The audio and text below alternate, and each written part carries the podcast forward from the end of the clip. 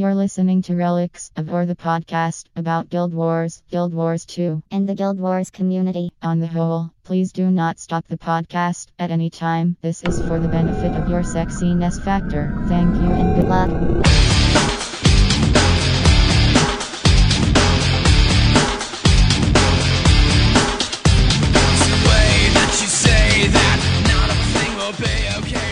Yes, everybody, welcome back to the Relics of Orr podcast. This is episode 44? Is that what we're on? Don't ask me. Oh, balls. Well, you know what? We're on the next episode, the one that comes in sequence after the number that was on the last one. So, yeah, we're going to be talking about underwater combat here today, okay? Underwater combat. Actually, we should be talking about more like underwater environment systems. I'm just dressing up everything right now. Might as well go into some freaking Stephen Fry over here. Sure enough. Actually, can you be Hugh Laurie for me? That would be just preposterous. Right. So, anyway, this is a huge tangent. I've had a lot of coffee, and I was doing that juice fast, so coffee hits me extremely hard right now. Are you still doing that? Kind of. So I have no business losing 10 pounds, but I did on it. Okay. And it wasn't even a fast. I was actually eating about the same as before. There's something about drinking vegetable juice and all that that apparently made my thyroid go into hyperdrive. So, I'm still drinking the stuff, because obviously it's good for you. Yep. And I've come to where I actually crave it really bad, but it's not all that I have, by any means. So yeah, I highly encourage anybody out there to get yourself a juicer and start doing that. It's good for your health, but if you're extremely skinny like me, you don't do the fasting part of it, because that's no good. And now all our listeners are going, quit with the exposition, we've got massive news to get to. I already saw that documentary.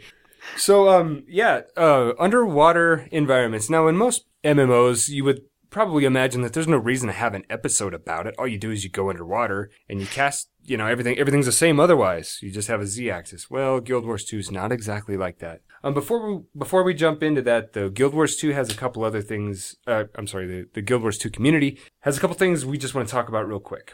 Since we're not the people that run down the news for you in great detail, we're just going to give you what's going on out there. And you can go check out everyone else that does a podcast like Guildcast, Guild Wars Insider, and The Lonely Asura, is that what it is? Yep, that's another one. There's some more, and we'll get into all that sometime later, but you can go check them out for that stuff. But there was a Mesmer reveal, finally. That's the last profession. We know it's there. It's like, hey, guys, there's a Mesmer. Yeah, that's great. Yep, we knew that. Exactly. Well, fabulous, guys. Cheers, worst bravo. Kept secret ever. But if what they have right now so far to inform you of the Mesmer, they have videos and stuff, pretty enticing stuff, which I didn't expect any less. If you like Portal, dude, just saying. Yeah, that last skill really tickled my fancy. Yeah, exactly. So I'm sure Nox is extremely jazzed about that. We'll talk more about that. We're going to have a profession recap episode soon, but we kind of want to make sure that everything about the Mesmer has been made available to us before we do that. Yeah, because, so, I mean, they did release the, on the professions page, you know, the standard information that they release with all the other professions, but there's just the basics, and it seems like with the Mesmer especially, you want to know more to really sink your teeth into it. Mm-hmm. It was funny, the day that they posted that, the first thing that was on the webpage when I show up is the minstrel. Like, they were trying to fool us, even though the Mesmer was on the page. On the very front page, they had this, like, new profession, the minstrel, and this guy going, no, no, no, no, no, no, no, no, no, no, no. Yeah. I was just like, what? Are you guys really trying this again? But then I looked and there was Mesmer under the list. I was like, okay. Did you notice? I think if you moused over it, I think it's gone now, sadly. But if you moused over or clicked on the minstrel, it would chatter in a mesmeric fashion, and then the Mesmer would pop up. I didn't try that. Yeah. I was too impatient. Dang it. So I missed out on half the joke. Sorry, ArenaNet. I totally downplayed that one. And the other piece of news was, and this is kind of like, it's really a non-event, but people are playing it up to a big event, so I'm just going to put it out there, I guess. I don't know if you guys out there are Redditors. Do you use Reddit? No, I don't really know what Reddit's all about. I've started occasionally, like someone will put a link up and I'll hop on and read it. But what Reddit is pretty much is it's a place where you can create a link to an article, you can ask a question or say something, or you can link to an image, and then you just submit that, and then people either upvote it or downvote it. And then the comments themselves are upvoted and downvoted. So first you get to see the most democratically chosen news on the internet. Yeah. And then you get to see the most democratically chosen takes and perspectives of it as you read the comments. It's a really cool site. Okay. So John Peters pops onto Reddit, and he says, I'm a Guild Wars 2 developer, and it's called an AMA. IAMA or something like that. And so they can ask them whatever questions they want, and the questions with answers that were most upvoted rise to the top. Somewhere in there, John Peters basically said, for the sake of clarity, we've talked about closed beta, and by that we mean that there is no public information about how to get in. I jumped to what Stefan said about it, sorry. John Peters said, we will officially enter closed beta testing this Friday, which was the 16th of December. It will, 2011, for those that hear this like 2 years in the future, it will be marked with an increase in our pool of testers. To clarify, this phase of testing is still under the non-disclosure agreement and is not open to the public. Based on the feedback we get from our current closed beta testing, we will determine the next phase of our beta program, in which we will open beta access to more people. Stefan then later clarified, for the sake of clarity, we've talked about closed beta, and by that we mean that there is no public information about how to get in. Understand that, people. As we're selecting the candidates carefully, we will not reveal any more information apart from what we just said. Edit. To be even clearer, apparently people are very obtuse. There won't be any webpage for getting into the closed beta, and we won't reveal how we're selecting candidates. And by that he means, eventually Ryan will get in, all the rest of you shut your faces. I mean, I assume. Yeah. So basically all year they've had in their FAQ on the website, there will be closed beta testing by the end of the year, and come December 16th they said, yes, there is closed beta testing. Exactly. And but we're not telling you who, what, or how. But there's one thing that this does say, and this is that it may be the case that Guild Wars 2 could be out by spring of 2012. That's my take. I'm not talking to anybody. I'm pretty sure ArenaNet avoids me like a blight upon their personage. But nonetheless, I mean, that's my take on it, is we may actually have a spring release, hopefully, because after watching this underwater combat stuff, I kind of got the Jones in half. Oh, that's the coffee. Hi. Never mind. Yeah. I guess best case scenario, we could be looking for a release at the anniversary of Guild Wars, in my mind. Well, what we're going to do for this expansion is we're going to take all the existing models and reskin them. Ah, for crying outside. Someone get us a new MMO, or I'll stab my ear with this pencil! All right, so for sequel Scuttlebutt, obviously we all know what we're talking about, underwater environments and combat. And the first thing on the agenda is the blog post by Jonathan Sharp. He was exceptionally witty in this article. Yeah. Using phrases like automagically and stuff like that. And it's a very informative one. It runs down on some of the specifics of the underwater environment, but there's a follow-up video which John Peters narrates that gives you all that and more. And this was where I was just like awestruck. I was watching it this morning. Mm.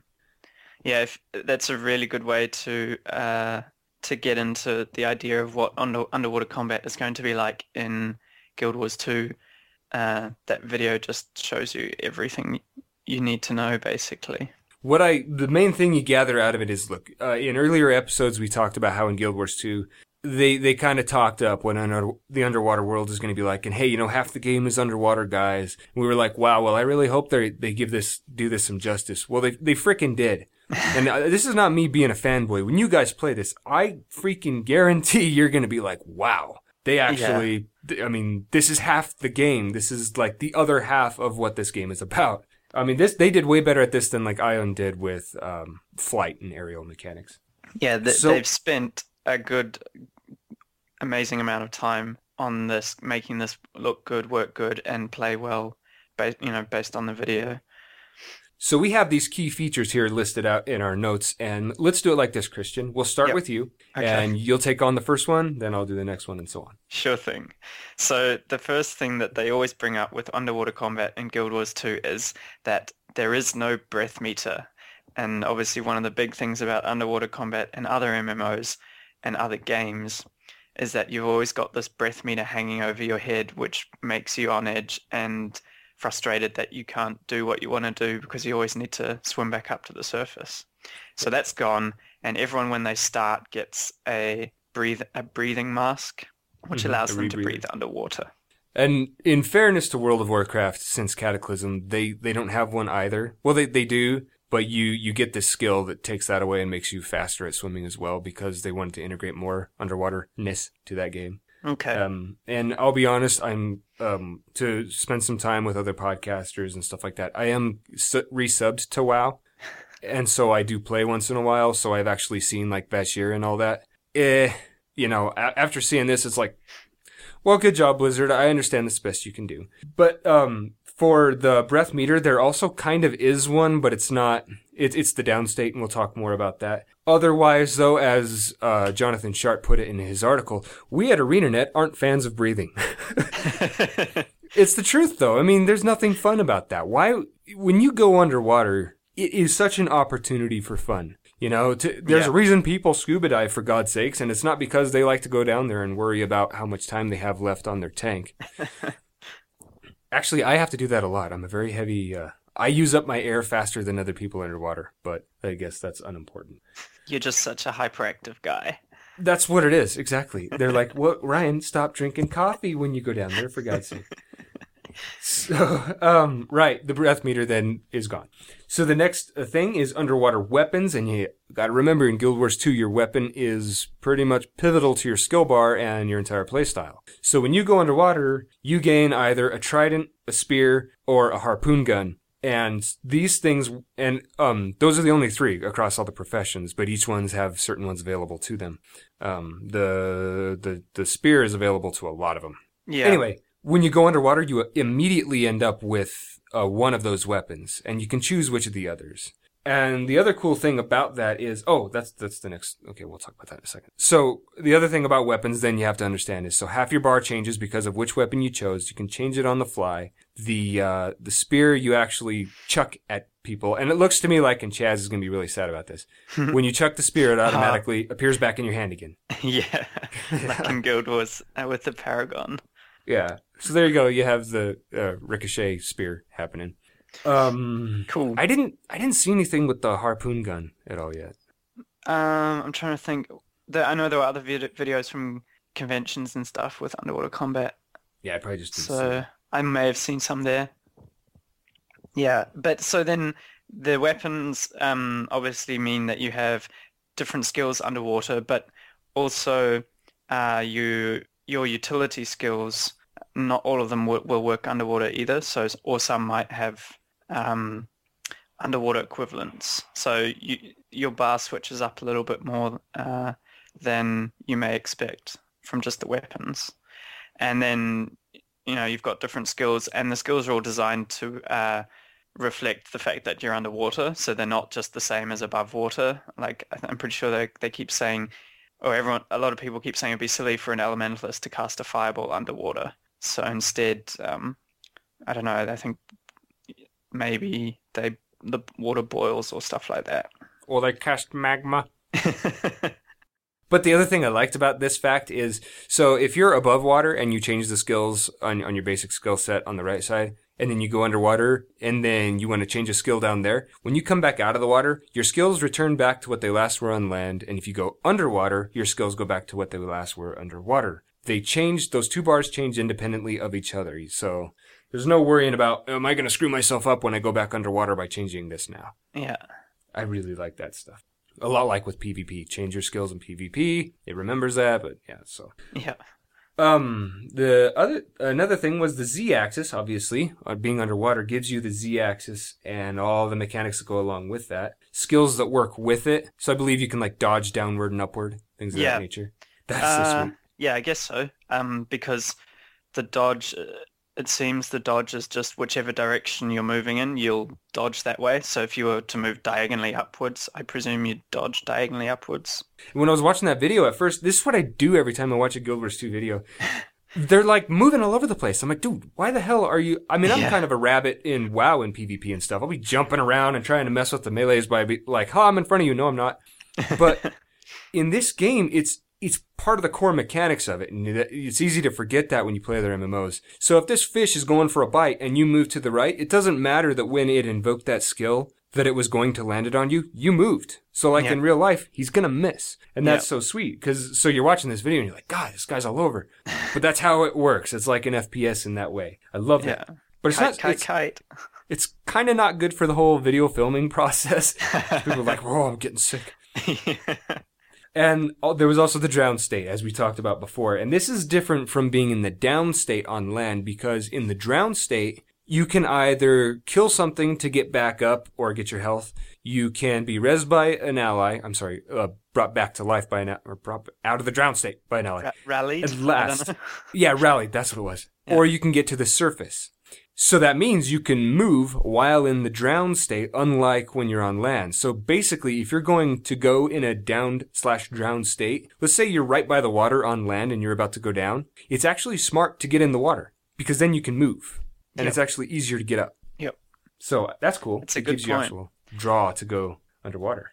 The only thing that you might have to be careful about is that when you're on the surface in the water, you have no skills. So yes, that is a problem.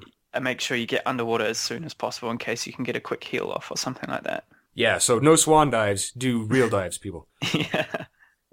Some of the other skills that interact with the Z-axis, they were talking in the video showing skills that sync your target. Mm-hmm. And strap a chain onto somebody? I guess maybe that means they have skills that float a target too.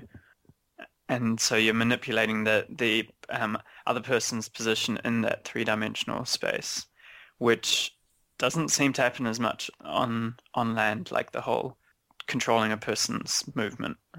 I bet there's actually a lot of crowd control that does knockbacks and stuff. Well, obviously we saw the Elementalist with tornadoes, so you had some of that. Point. I remember watching the Total Biscuit video where he was an Asura Guardian, and he went underwater for a brief time and actually shackled a big old mob. Yes, that's right. That was sweet, and it had a ball and chain, so the thing went down. It doesn't take you all the way to the bottom, but it does. It changes the position of that thing, so it's like, now I got to get back in a position for this. Yeah, so if say a fish is biting you in the face, you can sink it to get it out of reach for a little bit. Mm-hmm. Yeah, so obviously, if you have underwater combat, you need stuff to kill. So there were fish shown off in the video, but also. There are enemies which are amphibious. So one of the first mobs that John Peters was fighting was a drake, and he started fighting it on land. No, wait, there was a drake on land, but he was fighting one underwater. And what happened was that he wanted to get away, so he hopped up on land, and the drake then actually followed him on land. And once that enemy is on land, it also changes its skills. So the drake underwater was doing like the spinning attack where it hit John with its tail, and then when it hopped on land, it went back to the normal fire-breathing drake. So that's pretty cool, being able to, say you're better dealing with fire and you aggro drake, you can change your, you can put the fight in your favor and hop on land. And at the very end, he even drew some pirates down into the water.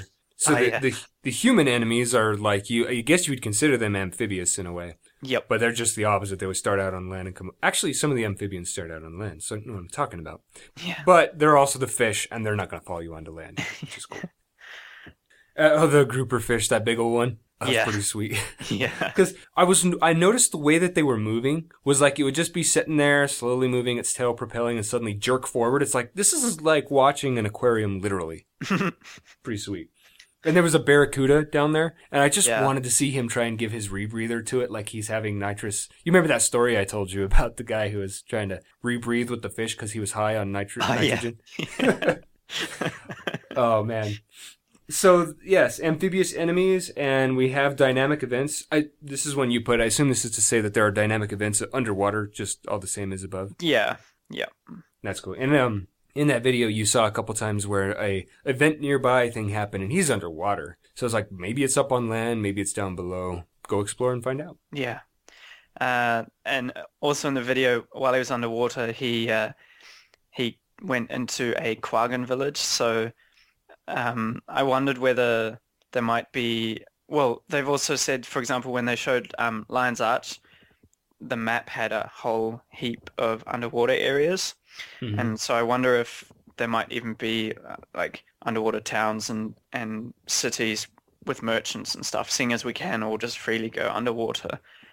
Maybe there are places like that that you can find and explore.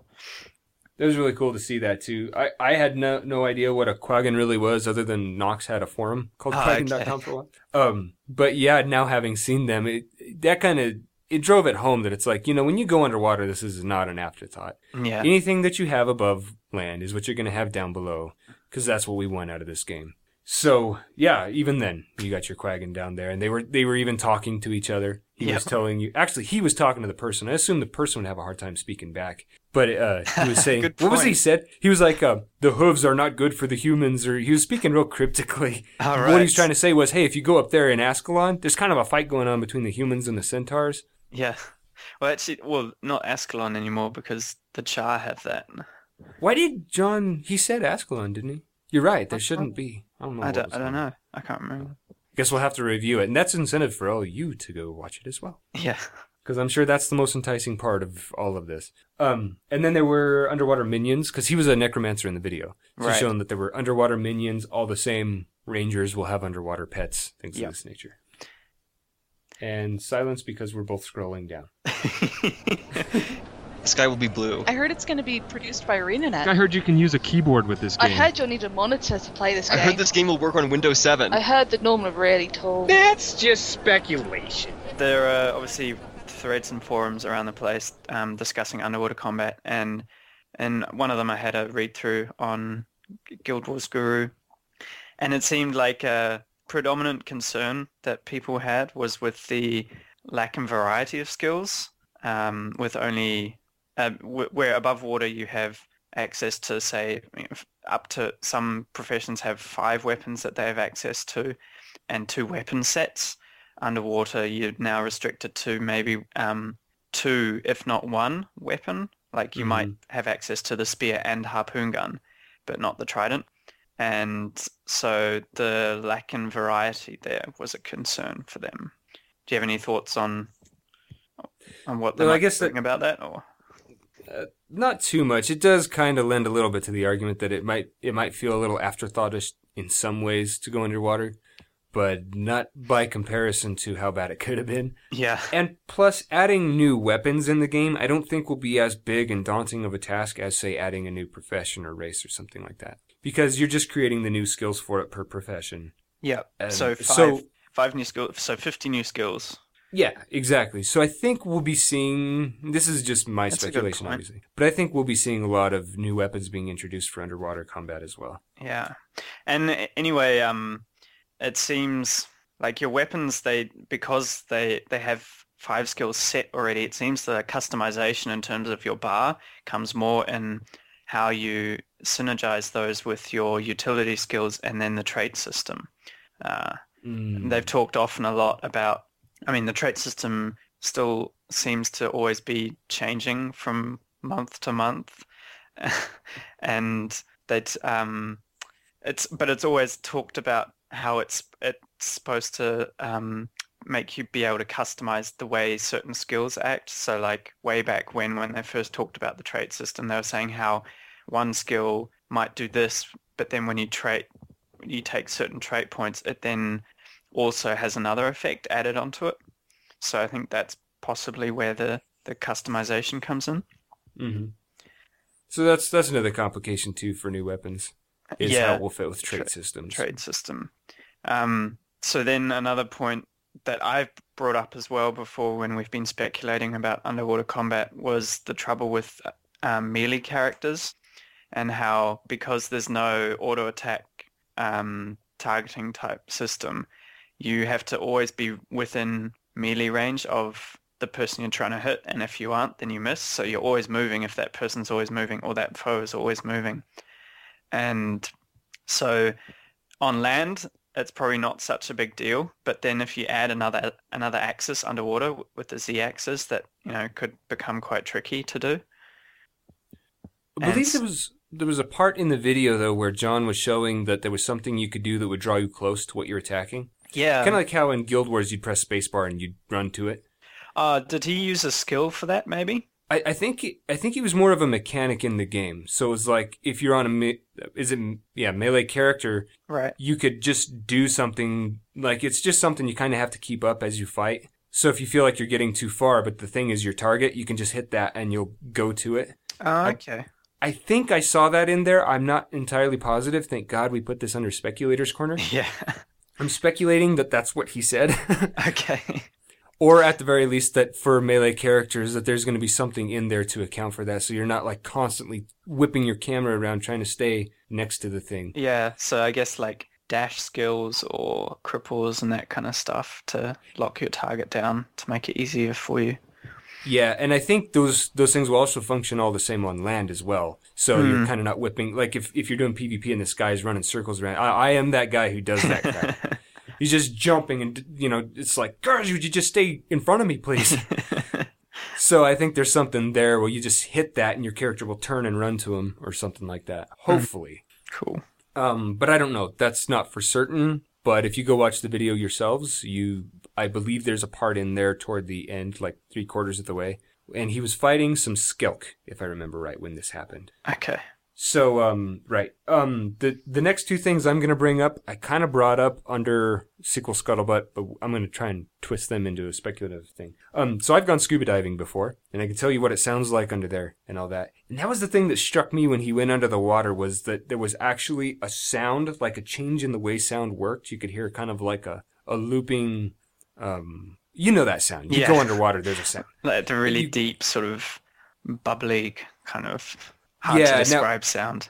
If they had done... You know how like if you strike metal against metal underwater, it sounds different? It's really sharp. Yeah.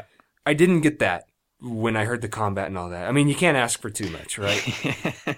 But that would have been so cool if they did that as well, like the way actual sounds occurred because of the density of water carrying sound. Right. That would have been so slick.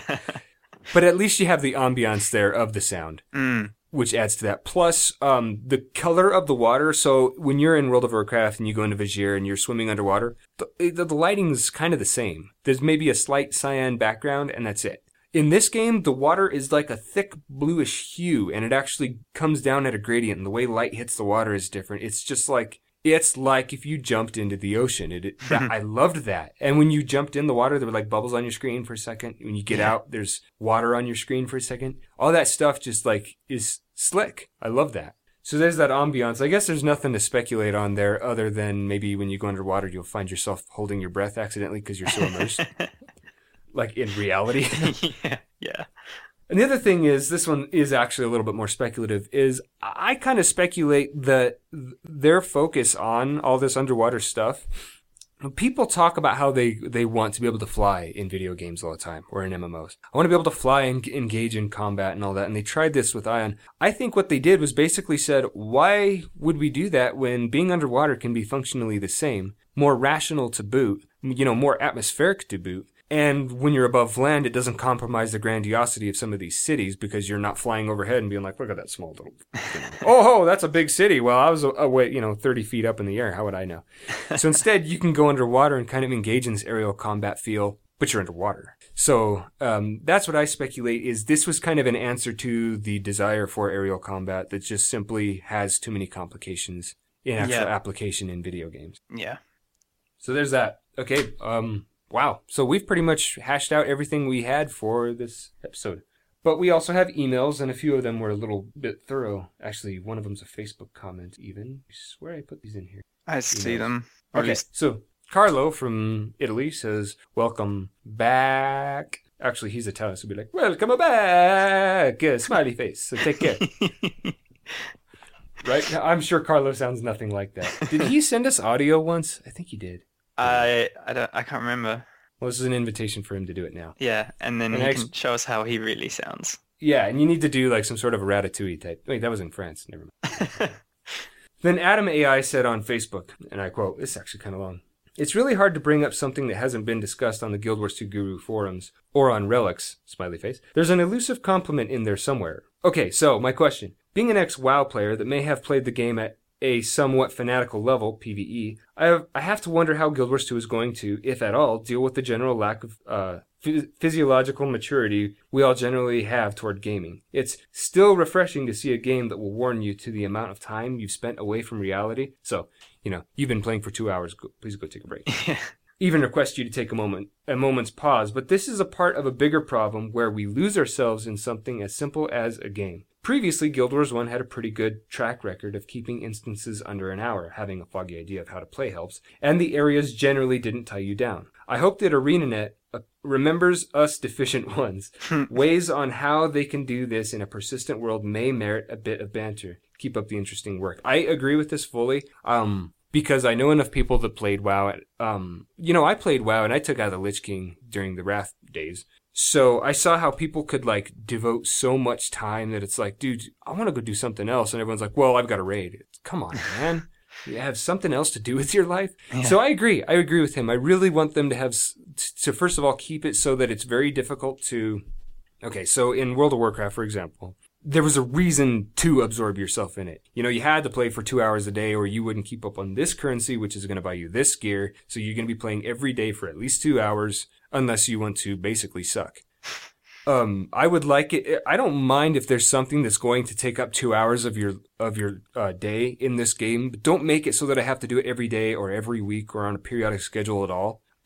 Make it so that there's another alternative that you can go engage in for half an hour or so. And you can do that more often or something like that. But try and limit the pigeonholing the gamer into playing all the time. And with ArenaNet's record, I'm going to assume that they've kind of got that in mind. I bet you what they'll have is instead aesthetic draws. So you're going to go do this thing that takes 2 hours once every week so that you can have this piece of gear so that people know that that's what you did. But it's not really going to make you any better functionally. It's just you look at you and you say, I see what you've been doing. Yeah. You know, that's what they played up. When they were talking about the dungeons and how each dungeon has a specific armor tied to it, and that every time when you complete the dungeon, you get one part of that armor, so you have to do it again to collect the other pieces. Mm-hmm. So that's cool. I feel like we're like in a recording studio now because there's actually like recording sounds going on. So and then Guild Wars 2 PC wrote us. This is a new website. He says, hello, we here at Guild Wars 2 PC would love to be featured by you guys over at Relics. We're a new site dedicated towards releasing guides, news, and updates regarding Guild Wars 2. All the work on our site is 100% unique. We would love it if you could feature us in any way. You can check our site out here at guildwars2pc.com. Anything on the site may be featured by you guys. Thank you for the time you took to read this, and we hope to hear back from you. Once again, thank you. You won't regret checking us out. So there's kind of a typical layout you see of websites for Guild Wars 2. These guys actually, it's kind of a dark website. It's black backgrounded. I don't know. It feels kind of more like a, I'm trying to think of an example like this. I think guildwars2fans.com kind of had a similar feel to it. Yeah, the Zam website. Or the Zam website, that too. So, yeah, it's well done. It's a very well done website. So definitely go check this out. We have a lot of websites cropping up. So you can look forward to a future episode where we're going to try and go through, maybe we'll do like periodic ones. Every 4 or 5 episodes, we'll go through a smattering, because there's so many, we can't do it in one show. Mm. And we have a thread on Guild Wars 2 Guru where we're asking people to submit sites they would like us to talk about. So there's also that. So you can look forward to those. I'll try and think of a way to do that and keep it interesting. You know what? Write us if you think that's a bad idea. We'll do that. This is a little slightly democratic, I guess. I guess that's it. Take us to Wheel of Morality. Oh, balls! I didn't even think of this. Okay, Wheel of Morality. Turn, turn, turn. Tell us the lesson that we should learn. I used to prepare Wheels of Morality, but then I took an arrow to the knee. So, okay, you picked up the slack for me this time. Yeah, and better late than never. I'm sure that meme is flogged dead, but hey, I'll use it anyway. Open your eyes at a high rate of speed. Tears will come forth. Consider yourself +1 to pro because you've just finished another episode of the Relics of Orr podcast, a product of Cyan Studios. Swing by the website at relicsoforr.com to find our Facebook page, Twitter feed, Steam community, and our forum. Or send us your email or pre-recorded feedback at relicsoforr@gmail.com. or call us at the U.S. phone number 708-202-9262. How do I get involved? You can join the forum, or apply for a future reservation in the Guild Wars 2 Relics of Orr Guild. Also, you can visit our sponsors at doghousesystems.com to show your support. Just enter the coupon code RELICS after you buy a product, and you'll get $25 of credit towards Jinx merchandise. Alternatively, you can head to the main page and find a link to our merchandise line on Zazzle.com, or just use our PayPal donate button. Be sure to subscribe to our show with whatever podcatcher you use, and if it's iTunes, leave us a professional review that we deserve. We'll read it on the show.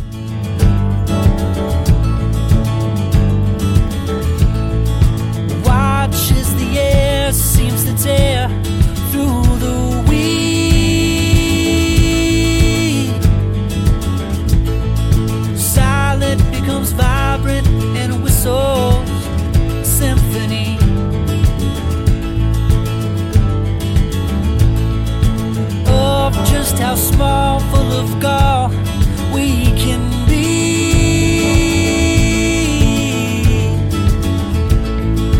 No, never mind to the kind that I do believe that will come around eventually with arguments sound crisper to breathe right in the back.